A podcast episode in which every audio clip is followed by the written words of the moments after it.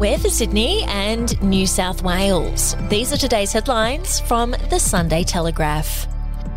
Rugby league legend Mario Fenech would come home pissed off that the footy show was making him the butt of jokes while his memory was starting to deteriorate in front of the nation. His wife, Rebecca Fenech, says the Channel 9 show regularly made fun of her husband, who was diagnosed with early onset dementia seven years ago, aged just 53. Mrs. Fenech says everyone was aware of her husband's deteriorating health. The 60 year old's irreversible condition has now degraded to the point where he has virtually no memory left, and it won't be long before he needs full time care. And to read more, you can with a subscription at dailytelegraph.com.au or download the app. Properties in pockets of Sydney have become more than $100,000 cheaper than they were before the COVID pandemic started. It's due to massive price falls, which have been especially steep over the past six months.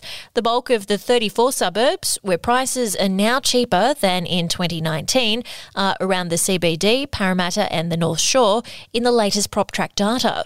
Most were suburbs with a glut of newly built units, particularly high rise apartments, or were near development corridors corridors with new housing projects in the pipeline. We'll be back after this. News doesn't have to be boring. The Brits have given Prince Harry a new nickname after yet another tell all interview. Oh, God, is it the Ginger Whinger? Let the team at news.com.au get you up to speed each day with their podcast, From the Newsroom. A couple were busted joining the Mile High Club. Well, I guess they can't fly Virgin anymore. Politics, sport, red carpets, royals. Get all the goss in just a few minutes. Follow From the Newsroom wherever you get your podcast from. Sydney held off a gallant and fast finish in Collingwood to advance to Saturday's AFL Grand Final by the barest of margins. The Swans appeared to have the game in the bag after pushing out a 36 point lead before the Magpies stormed home in the final term to fall only one point short of winning. It was the same margin for the Swans as the last time they played in a preliminary final at the SCG in 1996 when a Tony Lockett after the siren kick put them into a grand final. Geelong did it with consummate ease against Brisbane however, and will go into the contest the clear favourites. And her time on Married at First Sight was filled with drama, but it was a walk in the park compared to pregnancy for Martha Kalafatidis. The 34 year old's expecting her first child with on screen turned real life partner Michael Brunelli, but was diagnosed with a severe form of morning sickness five weeks into her pregnancy, forcing the couple to cut a European holiday short by five weeks. The couple discovered the surprise pregnancy in Paris.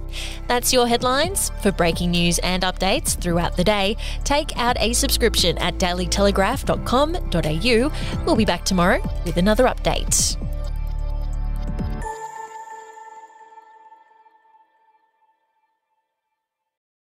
Are you ready to get an inside look at crime from someone who has investigated some of Australia's worst crimes? It was like Aladdin's Cave. The luminol found bloodied footprints and bloodied handprints on a wall, so it's Yeah. just like a horror movie. Former homicide detective Gary Jubelin sits down with cops, crims, addicts, victims, small time cheats, and big town lawyers as they tell their incredible stories. My house got raided. Next thing you know, I got bail refused. Next thing you know, I'm on a truck Yeah. to Parklea Prison. Listen to I Catch Killers early and ad free on Crimex Plus on Apple Podcasts today or wherever you get your podcasts.